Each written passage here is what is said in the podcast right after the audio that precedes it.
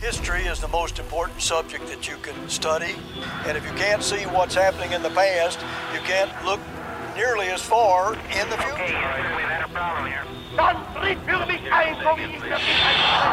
Yesterday, December 7th, 1941, a date which will live in infamy. Men will still say, this was our fighting power.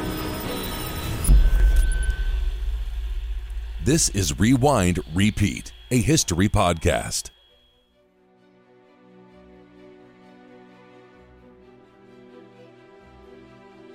How many years will pass before Hitler doesn't seem so bad? Crazy question, I know, but stay with me. History has a way of making tyrants look better than they were. Take Alexander the Great, or Julius Caesar. They lived over 2,000 years ago. Both of them were conquerors, killing hundreds and thousands of people each. Now, we don't think of killing that amount of people as being glorious, but both are glorified today. They set out conquering and slaughtering kingdoms, and in Alexander's case, created an entire empire, all for personal glory. They weren't fighting for a just cause. These men would be the first to admit it, too. Alexander slaughtered hundreds of thousands, destroyed an empire, the relatively benign Persian Empire, and he gets called great. That tag was added by admiring Romans, but many Greeks at the time saw him as a barbarian tyrant. When one Athenian orator learned of his death, his response was Alexander dead? Impossible. The world would reek of his corpse. Interestingly, Alexander motivated Caesar. Greek historian Plutarch writes that when Caesar read the history of Alexander, he burst into tears. His friends were surprised and asked him why. And Plutarch has Caesar saying, Do you think I have not just cause to weep? When I consider that Alexander, at my age, had conquered so many nations, and I have all this time done nothing that is memorable. Caesar was 32 at the time, the same age Alexander was when he died. Now, Caesar went on to kill his hundreds of thousands, and his name became a title of authority and prestige, and not just in Rome, but even German and Russian kings were called Caesars. That's history doing its work there. Maybe the main reason why Caesar and Alexander get glorified treatment isn't just time, but because they won. Look at another brilliant general, Napoleon. Not as much time has passed, just over 200 years. He took French armies and conquered Europe, but then he decided to attack Russia and lost. He doesn't get nearly as much glory. No Napoleon the Great, and yet we still remember him because of his wars and the slaughter. What does it tell you about humanity that those we remember the most in the past 2,000 years were butcherers? Napoleon's reputation doesn't look so bad because the next would be world conqueror that comes after him is much more evil. It's Hitler. So maybe we tend to view Alexander and Caesar and all of these other leaders more kindly because they all pale to our most recent tyrant. Now, this question of how history makes some leaders look better, it isn't just academic. There's a certain leader who lived a thousand years ago that leaders in the European Union today are championing. This leader isn't as well known as Caesar or Alexander, but his rule still impacts us today, just like theirs. This leader also slaughtered thousands. Some historians even claim he waged ethnic war. We know he instituted a system of mass terror and compelled people to think his way on the pain of death. Sound familiar? But like Alexander the Great, he gets the title the Great at the end of his name. It helps that he was a winner after all. Let's think about that for a minute. What do you think humanity, living a thousand years from now, would be calling Hitler if he had won World War II? Would they be calling him Hitler the Great? Seems likely if the Germans got to write the history books. Now, that didn't happen, and we can be thankful, but a thousand years ago, something very similar like that did happen. Not only did this man get the label of the Great, he's being glorified today as a symbol of Europe in Hitler's very own stomping ground. This man is actually being used as a symbol to unify Europe. In a way, you could say he's being used to prevent a future Hitler. Imagine that using a former tyrant to prevent the rise of a future tyrant. It would seem like a plot of a Hollywood movie, but this is more remarkable. This is real. It gets even worse, though. There's a prize named after him. They give it out every year. Imagine in our alternate timeline winning and displaying a Hitler trophy on your display case. Now, not everyone remembers this guy, like I said. He's less known than Caesar or Alexander. It's only the European leadership today who are using this man as a symbol, and they complain he's forgotten. So recently, they set up a mobile museum about this guy so people could learn about him. They want Europeans to remember him because he was the guy who created Europe. He made a state out of what was previously a geographical label. He's also the reason why Europe was born Catholic. So, who is this guy? History knows him as Charlemagne. He was King Charles of the Franks, Charles the Great, father of Europe. And he was remarkable. He took many different Germanic tribes, the leftovers and remains of the Roman Empire, and forged them into a unified empire in Europe. And in 800 CE, he was crowned by the Pope as Emperor of the Roman people. That civil government, which was led by a religious government, later became known as the Holy Roman Empire. Charlemagne created the whole idea of what Europe is. It's an idea that lived on when his empire fell apart long after his death. European conquerors since claimed to be his successor. Any attempt to unify Europe gets traced back to Charlemagne. One of the founders of the European Union, Otto von Habsburg, said the European community is, quote, living by the heritage of the Holy Roman Empire, though the great majority of the people who live by it don't know by what heritage they live. He should know. He's a descendant of one of the emperors of the Holy Roman Empire. As of now, Austria has the presidency of the European Union, and so the Imperial Treasury in Vienna is promoting tours for people to view the crown of the Holy Roman Empire. They want more people to remember that history and be inspired by it. Otto von Habsburg also said, quote, We possess a European symbol which belongs to all nations of Europe equally. This is the crown of the Holy Roman Empire, which embodies the tradition of Charlemagne. End quote. Every year since 1950 in Aachen, and this is probably a good time to mention that I'm terrible at pronouncing names. So forgive me if I get some of these names wrong. I will. In Aachen, the city of Charlemagne's primary residence, the International Charlemagne Prize is awarded to the person who has helped unify Europe the most. Even Bill Clinton received it one year. That prize makes you think this guy's like George Washington of Europe, and yet there's a side to Charlemagne that doesn't get talked about as much. In 1997, the Charlemagne Prize went to a German president, Roman Herzog. He made a very honest statement when accepting the prize. He said, quote, Charlemagne, after whom our prize is named, made his own particular choice, the first unification of Europe. At such an hour, the truth must be told. Only by wading through a sea of blood, sweat, and tears did he reach his goal. End quote. Let that sink in. Can you imagine saying, you know, Hitler did a great thing unifying Europe, but let's be honest, 60 million people had to die to make it happen, and it was worth it? How crazy is that? It's the kind of thinking that puts the ends before the means. It's the kind of thinking that the ends justifies the means. Pay whatever the price. Now, Charlemagne didn't just use violence, he used an institution that has endured longer than any empire. In some ways, it's more terrifying than the empires it has dominated. And yet, it was the institution that on the surface looked holy. That institution was the Catholic Church. And yet, when you study this history, it's anything but holy.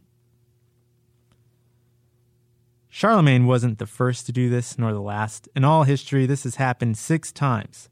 Six times an emperor forged his empire with the help of the Catholic Church. Charlemagne was the second. It was in the third resurrection or version of this that the label Holy Roman Empire finally stuck. Charlemagne's wasn't the biggest, longest lasting, or even the most violent of all these versions of the Holy Roman Empire, but I think it was the most remarkable. It's the quality that sticks out. That's why all the later versions of the Holy Roman Empire look to Charlemagne as a symbol. You see, the relationship between the government and the Catholic Church was never easy, but in Charlemagne's reign, it worked the best. Why? Because, from what historians can understand, Charlemagne was a religious man. He actually believed in what the Catholic Church was doing, its teachings and its methods. It was the core to the empire he forged. He forced it on his subjects on pain of death.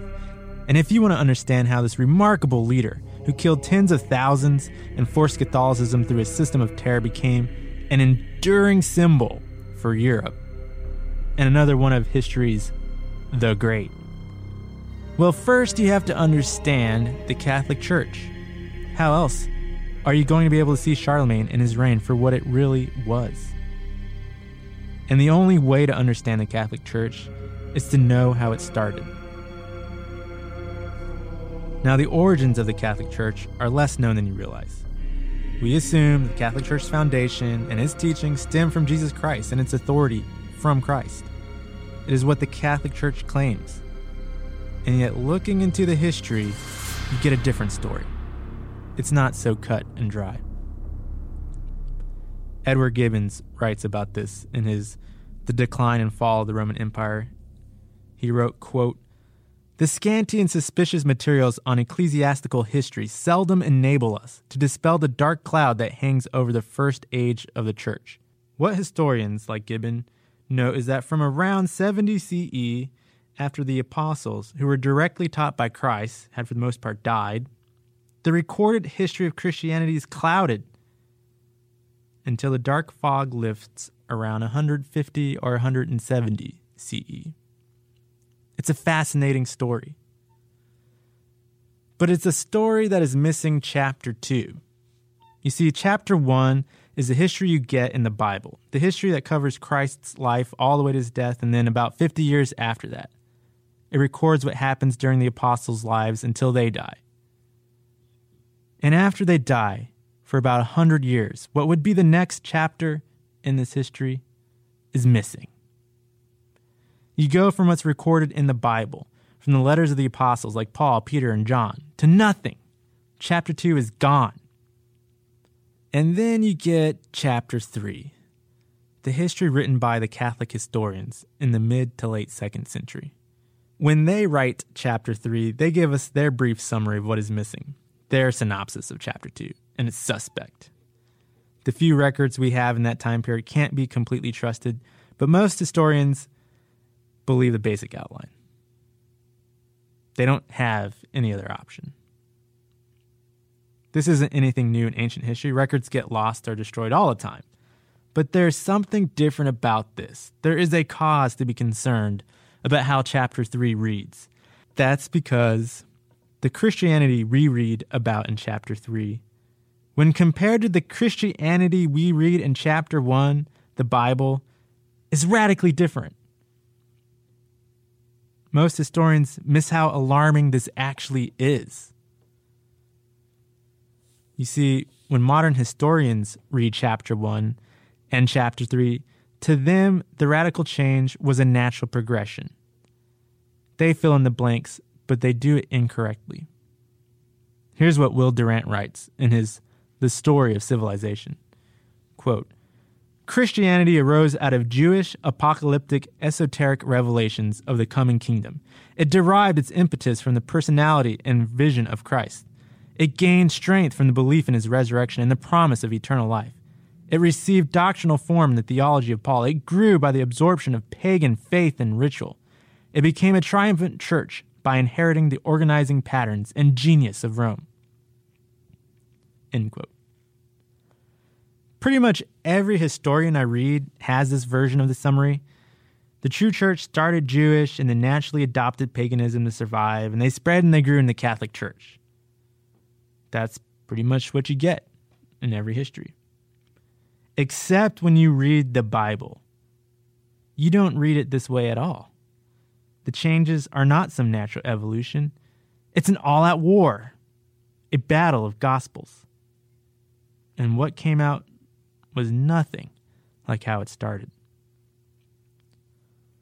Now, this presents a problem to someone claiming to be a follower of Christ, doesn't it? If what goes in comes out different, how can the two be called the same thing? Let's take milk. Milk gets turned into cheese. But you don't still call cheese milk, do you? But just like in our alternate timeline of World War II, if the Germans conquered Europe and they write the history, well, it looks a lot different, doesn't it, than if the Americans won and wrote the history. Well, the history we get is coming from Catholic writers who are writing for a reason. Paul Johnson writes about this in A History of Christianity. He writes, quote, the fact that the bishopric of Rome had an accurate and authoritative list of saints, and scientific dating and calendarizing, and had a reference system with authorities for all questions which impinged on church doctrine, practice, and discipline, was an immeasurable advantage in dealing with bishoprics all over the West. They increasingly looked unto Rome, not just because they venerated St. Peter and his shrine, but because Rome knew the answers. Where else to look? End quote. Well, was that historian right? Is that how things really went? How would you know? No one would know. Unless they looked at the Bible. Before the biblical record stops, you get enough of the picture to know what is really happening. Now, I know it's not popular to use the Bible as a history source, but the Bible has first hand accounts of what is going on at this time. And what the Bible reveals is fascinating. Here's how Gerald Flurry puts it in The True History of the True Church of God. Quote, the church history in the world just disappeared because the Catholic Church destroyed all the records in the world. It was recorded in several different biblical books, though, but mostly in the Apostle John's writings and specifically in the Epistle of John. End quote. John lived longer than the other biblical writers and wrote his epistles around 85 to 90 CE. So his epistles reveal more of what's going on, and all the other records for about another 80 years or so were destroyed. This is something Joe Flurry builds on from another church historian, Herbert W. Armstrong. Here's what Herbert W. Armstrong wrote quote, there was a well organized conspiracy to blot out all record of church history during that period. A hundred years later, history reveals a Christianity utterly unlike the church Christ founded. End quote. So we find out that chapter 2 is missing, and that it's missing on purpose. And why would it go missing? Well, the reason is made plain when you get into the biblical history. Now, when we go back to these first hand accounts, it's important to remember that our vocabulary to describe early Christianity uses different terminology than what the apostles used. And they didn't know exactly how everything was going to turn out like we do. What is clear to them, though, at the time, is that there's an organized conspiracy to overthrow and change what they were teaching. You get an early glimpse of this when Paul writes in about 53 CE in his letter to the Galatians, quote, I marvel that you are so soon removed from him that called you into the grace of Christ unto another gospel. End quote. And he goes on to state later there that there are some that trouble you and would pervert the gospel of Christ. And just 20 years after Christ died, Paul is fighting to keep what Christ preached alive. The war is on. You see this over and over. In his second letter to the Corinthians, it's very apparent. Paul writes, Quote, For I am jealous over you with godly jealousy, for I have espoused you to one husband, that I may present you as a chaste virgin to Christ. But I fear lest by any means, as the serpent beguiled Eve through his subtlety, so your mind should be corrupted from the simplicity that is in Christ. For if he that comes preaches another Jesus whom we have not preached, or if you receive another spirit which you have not received, or another gospel, end quote. He goes on and warns the Corinthians about that war. Herbert W. Armstrong points out that Paul is not referring just to anyone, but a specific person and his teachings. And the Corinthians would have known what Paul was talking about, about who he was referring to specifically, even though the name wasn't mentioned. He was warning them of a spirit of rebellion and disobedience stemming from one source well, what was that source? It's shown in the Bible, in the book of Acts. It involves some of the biggest heavyweights in the Church of God at the time Peter and John. Peter was the chief apostle, his real name was Simon Barjona, and it's important to remember that Peter was a surname Christ gave him. It means stone. But it also signified his office as chief apostle. It's kind of like calling him president to a certain degree. Peter and John are in Samaria in 33 CE. One of the original seven deacons named Philip carried the gospel into this area, which is about 40 miles north of Jerusalem. This area, though, was different than Jerusalem because it was populated by descendants of Babylonians.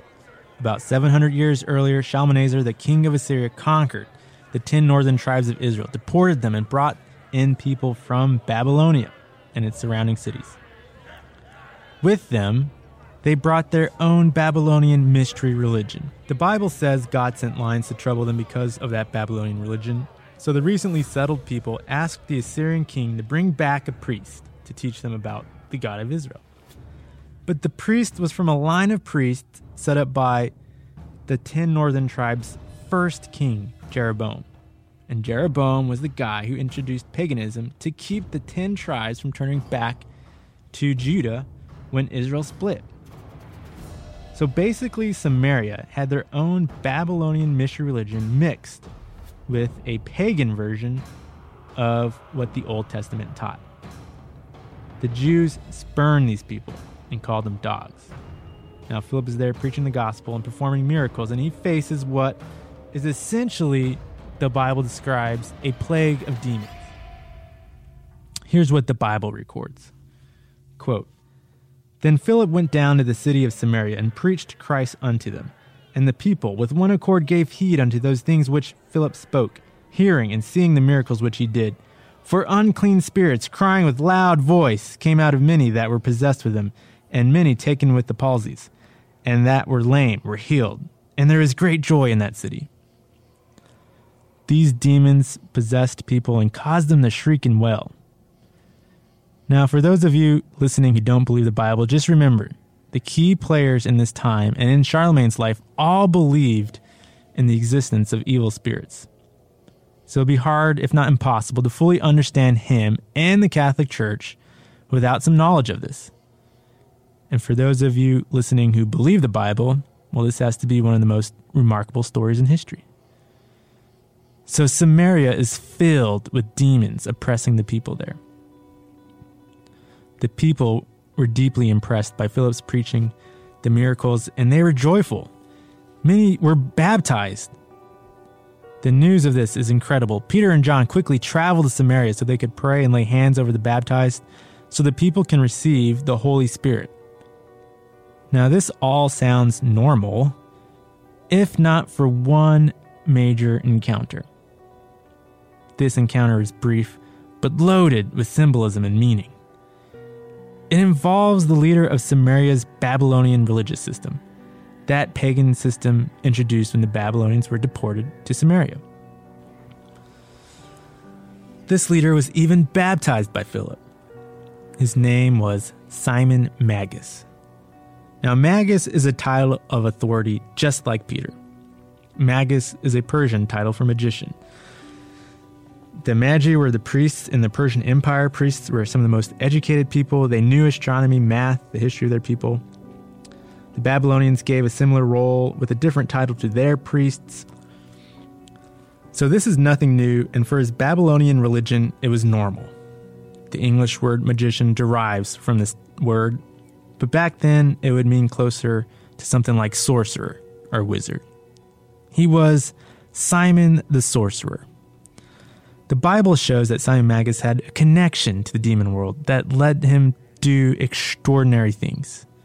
The Bible says, quote, But there was a certain man called Simon, which before time in the same city used sorcery, and bewitched the people of Samaria, giving out that himself was some great one, to whom they all gave heed, from the least to the greatest, saying, This man is the great power of God. And to him they had regard because of that of a long time he had bewitched them with sorceries. But when they believed Philip preaching the things concerning the kingdom of God and the name of Jesus Christ, they were baptized, both men and women. Then Simon himself believed also, and when he was baptized, he continued with Philip and wandered, beholding the miracles and signs which were done. Simon was a sorcerer who bewitched people, and now you see why the Bible says there are so many demons there. From the poorest to the richest, the people of Samaria venerated him as if he was God. They said he is the great power of God. Simon Magus basically put himself in the place of God.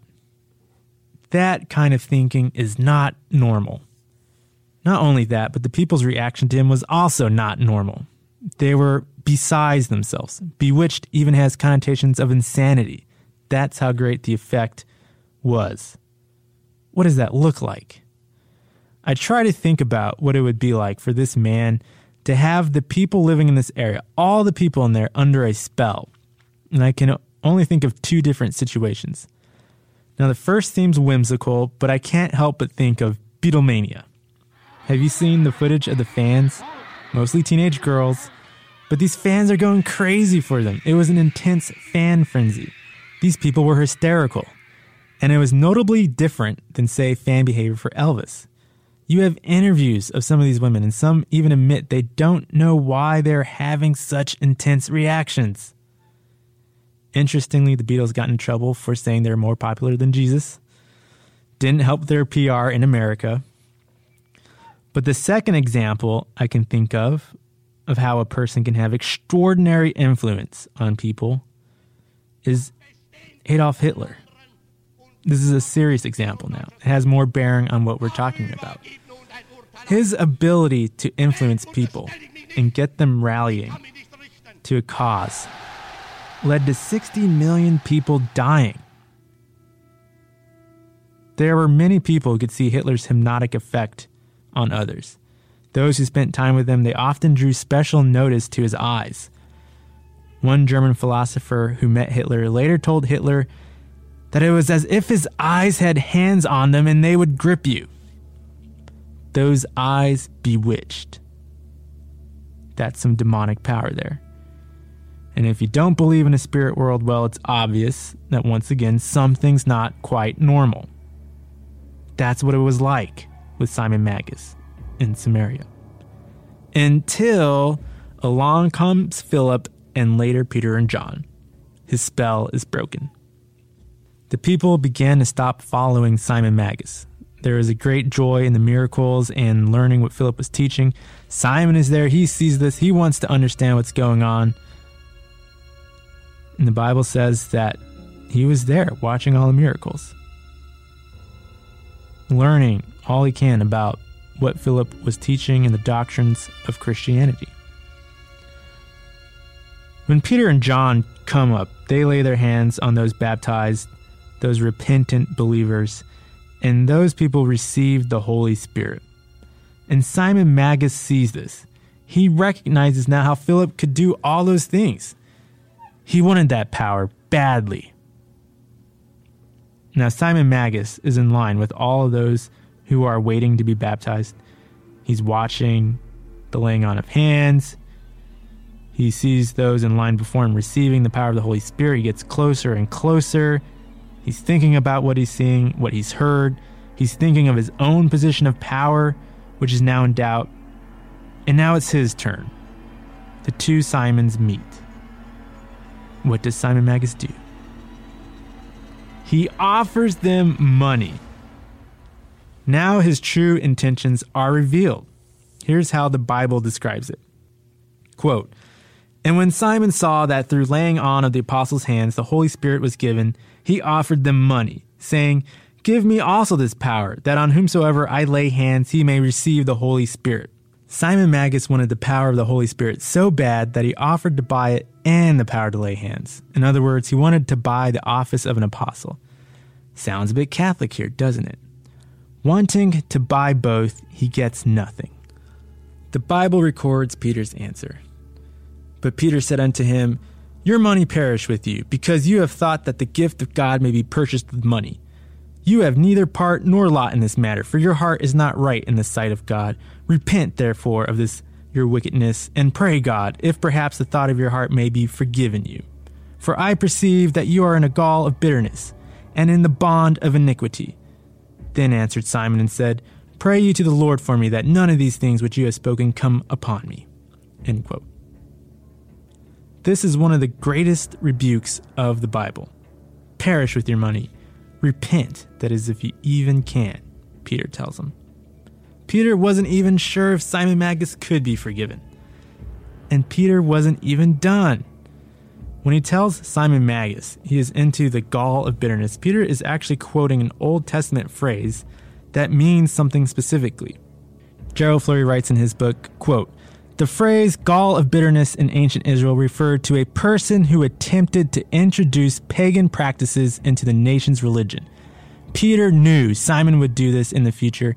Peter's rebuke of Simon was a grave prophetic warning. End quote. Peter could see that Simon Magus was no ordinary guy. For one, he bewitched Samaria, and he was beyond charismatic, well educated too.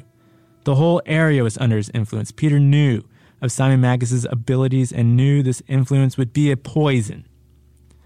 When Peter tells Simon Magus he's in the bond of iniquity or lawlessness, Peter is saying Simon Magus was completely bound up in lawlessness. Joe Flurry again. Quote, that is a fundamental teaching of the Babylonian mystery religion that emerged from Simon, that the law is done away. End quote. And now you can see what Simon Magus was thinking when he offered the money. When Simon Magus heard Philip teach, he was trying to figure out how he could inculcate those teachings with his own Babylonian religion and create something far more potent than he could do on his own. Joe Flurry writes again, quote, when Simon Magus saw that the Spirit of power came with these apostles laying on of hands, he was impressed. He decided that he wanted to take Christ's name. He wanted to call his perverse religion Christianity. The church had the Spirit of God, and Simon Magus tried to buy that Spirit and the office of an apostle. End quote. When he put this all together, the demons, the potential inability to repent, what Peter is saying is that Simon Magus was evil. Joe Flurry puts it even better. He says Simon Magus was Satan incarnate. After this stinging rebuke, the Bible records Simon saying this quote, Simon shows no signs of repentance and slinks away. Now, you don't read anything more directly about Simon Magus in the Bible. You do get that in a few Catholic his- histories. But what you do get in the Bible is the effect of his teaching. It's like the venomous bite of a snake the poison begins to work its way into the bloodstream of Christianity, being absorbed by those not holding to the teachings of the apostles. You see it all over the New Testament. I quoted Paul already. Peter deals with it. He warns, quote, even as there shall be false teachers among you who privily shall bring in damnable heresies, even denying the Lord that bought them, and bring upon themselves swift destruction. And many shall follow their pernicious ways, by reason of whom the way of truth shall be evil spoken of. And through covetousness shall they with vain words make merchandise of you, whose judgment now of a long time lingers not, and their damnation slumbers not. That was Peter. Jude writes this quote, There are certain men crept in unawares, who were before of old ordained to this condemnation, ungodly men, turning the grace of our God into lasciviousness, and denying the only Lord God and our Lord Jesus Christ. John, who lives longer than the others, deals with this war of the Gospels the most. counteracting the message of lawlessness that Simon Magus and his followers preached, he writes, quote, Little children, it is the last time, and as you have heard that Antichrist shall come, even now there are many Antichrists, whereby we know that this is the last time. The apostles are doing all they can to stem this poison, but it spreads. It gets to the point that the followers of John, this apostle who is known for laying on Christ, John and his followers are getting kicked out. It's a full blown war. Simon's teaching is leaving its mark, and his followers are growing in power. If his teachings are poison, well, then it's a poison that tastes sweet. Now his spell was broken in Samaria, but Simon Magus goes on to Rome. And this is according to early Catholic historians. He took with him this idea of spreading his teachings and calling it Christianity. Rome was the place you'd go if you want to make a name for yourself. It was the capital of the known world at the time and Simon Magus wanted power. He had a vision. He found a better version of his religion that could get more people under his influence, and he would use it as a tool for power. And if he could get it right, he could even have political power.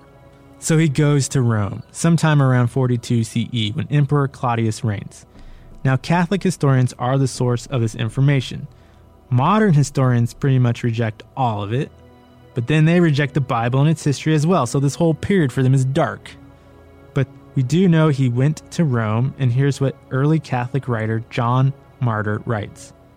Now he's writing to a Roman emperor at around 155 CE, so this is about 100 years later. He states, quote, he was considered a god, and as a god was honored by you with a statue, which statue was erected on the river Tiber, between the two bridges, and bore this inscription in the language of Rome Simone Deus Sancto, to Simon the Holy God. End quote. So Simon Magus is in Rome spreading his poison. It's the most influential city in the Western world and one of the most populated cities on earth. If he wins the battle here, Simon wins the war. And he's doing a very good job of getting people's attention, even the emperors, according to these histories. Now, there aren't many more details about what happens here, and what we do have, we have to take it with a grain of salt. For example, Catholic historians place both Simons, Simon Peter and Simon Magus, in Rome, but the Bible doesn't show Peter in Rome at this time. It shows Paul was in Rome. He started the, the Roman congregation sometime around 59 CE. You know, Peter wasn't there because Paul never mentioned him in his letter to the Romans. Simon Peter wasn't there until right before he dies, sometime around 70 CE, a year or two after Paul dies. It was around Emperor Nero's time. But Catholic historians will tell you that Simon Peter founded the congregation in Rome and that he had a second confrontation with Simon Magus. The two Simons face off once again. One account says it's in front of Emperor Nero himself. Simon Magus is apparently desperate to win. He lost the first battle and he needs victory. So, in one account, he says that he'll fly. He starts to levitate, but is opposed by the prayers of Peter and Paul and falls to his death. Another account says he requests to be buried alive so he can rise in three days and nights like Christ. So he's buried alive but never comes out. That seems fitting when you think about his bold claims, don't you think? These stories were recorded about a hundred years after the fact. Now we know that Simon Magus went to Rome. But I bring these stories up to show how the Catholic historians put false information in their history, directly contrary to the Bible, so you know why you should not take them as fact completely. You'll find out soon why this false information about Peter being in Rome with Paul was inserted, why it's so important. The point is, Simon Magus went to Rome, successfully grew a following, and then died. And he didn't reach his great goal of political power at the time, but his teachings lived on. And we know this from what John writes in the Bible. John's writings are the only way that the clouded parts of the early church history really clear up. Two decades after Peter and Paul died, John is still alive and writing. His writings put the puzzle together on how the Catholic Church was founded. But no one thinks to look there. Instead, when people are trying to learn about the history of the Catholic Church, they look to the Catholic historians. Two decades later, John is still dealing with the same issues stemming from Simon Magus after that sorcerer dies. It's the same issue Paul and Peter dealt with. His religion continues to spread and grow in power. And you can see, based on what he was teaching, how popular it was getting. Simon Magus essentially taught that you didn't have to obey the law, just have faith in the existence of Christ. Now, how could a message like that not spread quickly? I love James' response, by the way, to that kind of teaching. He wrote, quote, You believe that there is one God, you do well. The devils also believe and tremble, end quote. Near the end of John's life, Simon Magus's toxic message was spreading and turning people more and more away from what John and the other apostles and Jesus Christ himself taught. They taught you needed to repent, be baptized, start keeping the law. They kept the holy days like Passover and Pentecost.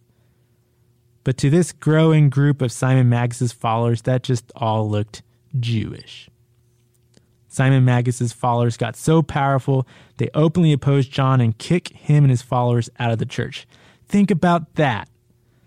John, who knew Christ, being kicked out. Here's what John records quote, I wrote unto the church, but Diotrephes, who loves to have the preeminence among them, receives us not.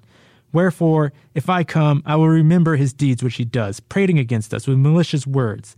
And not content therewith, neither does he himself receive the brethren, and forbids them that would, and casts them out of the church. John's followers are being cast out. Now, wouldn't you say that the people John says is opposing them and kicking his followers out, wouldn't they be from a different church? The teachings are different, the leaders are different. The only thing that is the same is the name Christianity. And that's the trick, isn't it? Simon Magus, Simon the magician, you could say, pulls out the greatest trick ever. And it's after he's dead the church we read about in the recorded history after this lost century, this clouded period, is totally different. It's Simon Magus's church, not the church started by Jesus Christ. But Simon Magus manages to fool the world into thinking his church is the true church. His followers kick out those following the apostles, and everyone believes that Simon Magus's doctrines are Christian doctrines. Now, that lie wasn't actually new to Simon Magus, that method. Jewish historian Josephus says the Samaritans, remember Simon Magus was one, called themselves Israelites, even though they weren't. So calling his teachings Christianity was right out of Simon Magus's playbook. By calling his teachings Christianity and convincing everyone it was true, Simon Magus managed to deceive Rome and eventually the Roman Empire they would all fall for that lie, except for a very few. Now, while the history doesn't show this, it is clear about the difference, though. Will Durant writes in his Story of Civilization that the church grew by the absorption of pagan faith and ritual and by copying Rome.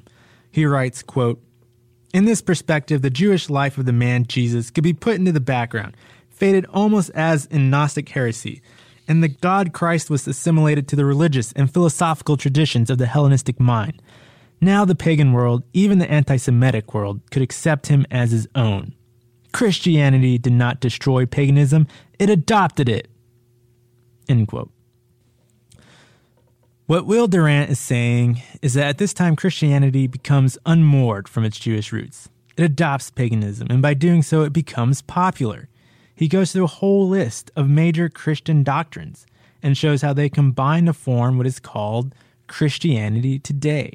He writes, quote, The Greek mysteries passed down into the impressive mystery of the Mass. Other pagan cultures contributed to the syncretist result.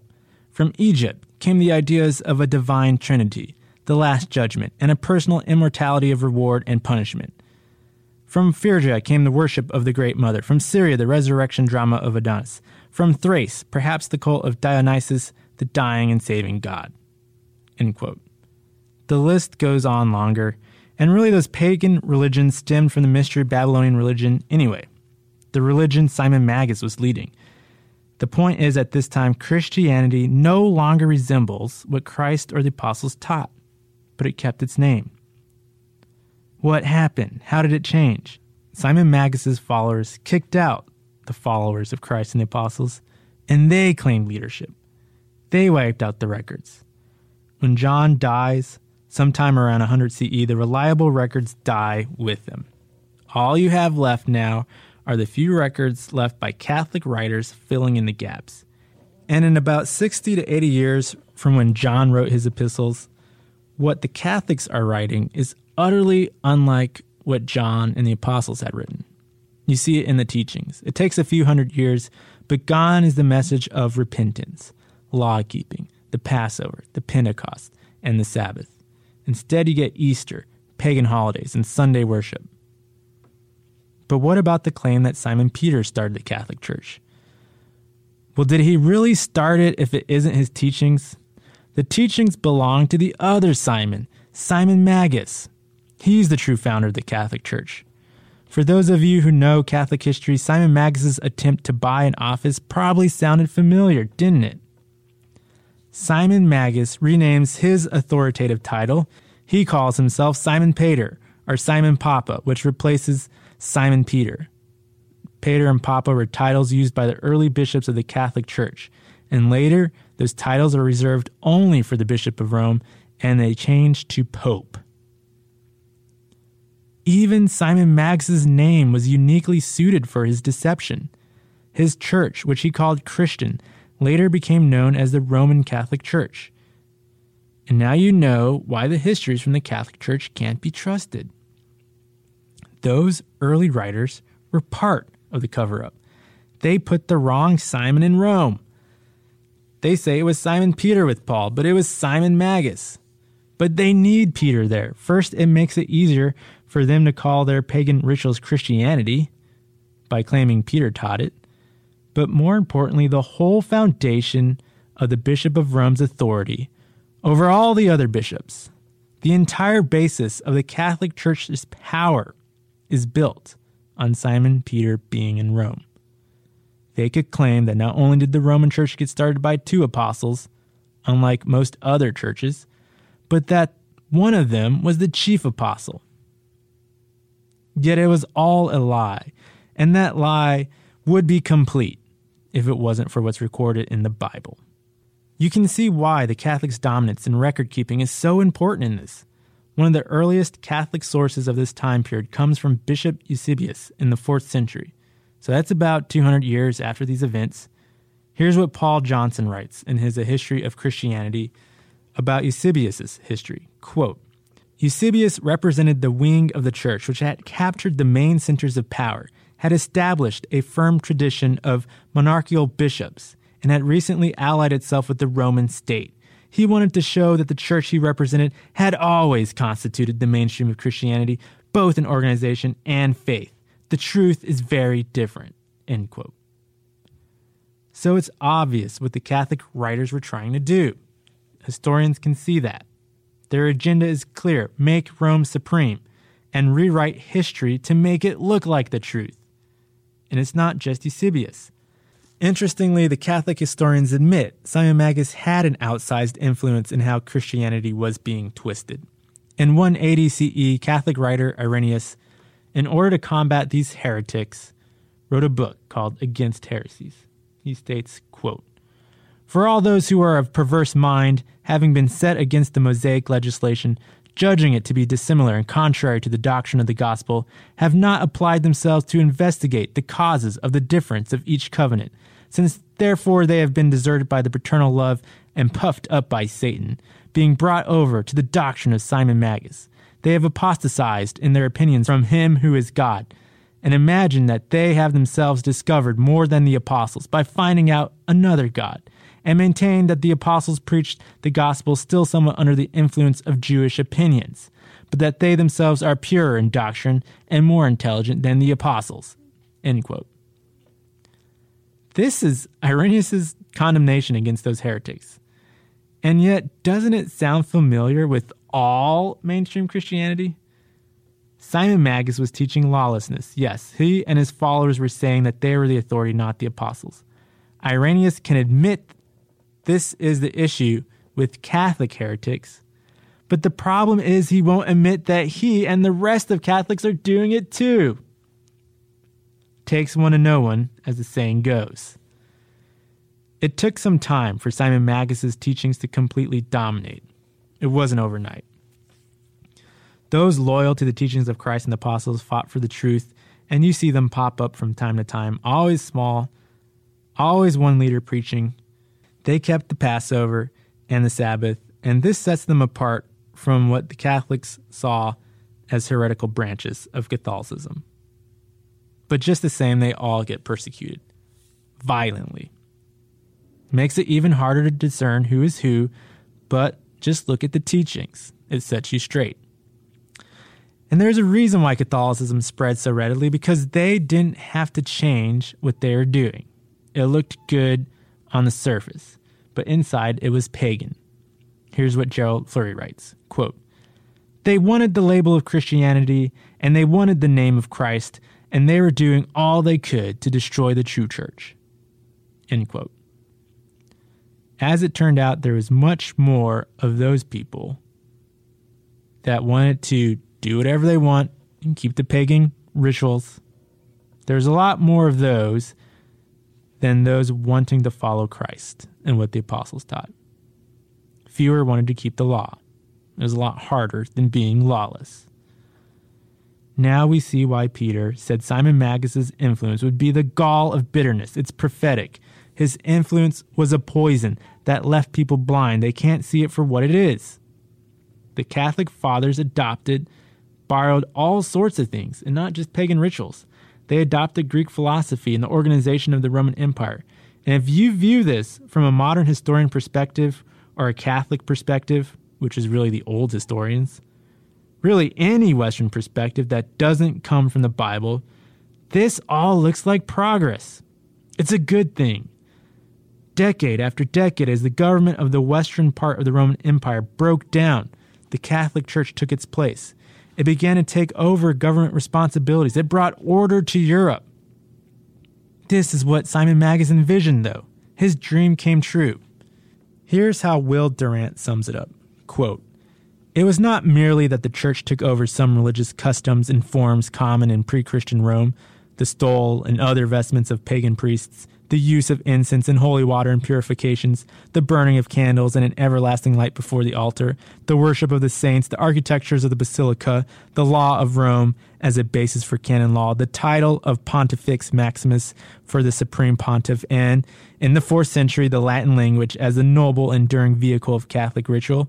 The Roman gift was above all a vast framework of government, which, as secular authority failed, became the structures of ecclesiastical rule Soon the bishops, rather than the Roman prefects, would be the source of order and the seat of power in the cities.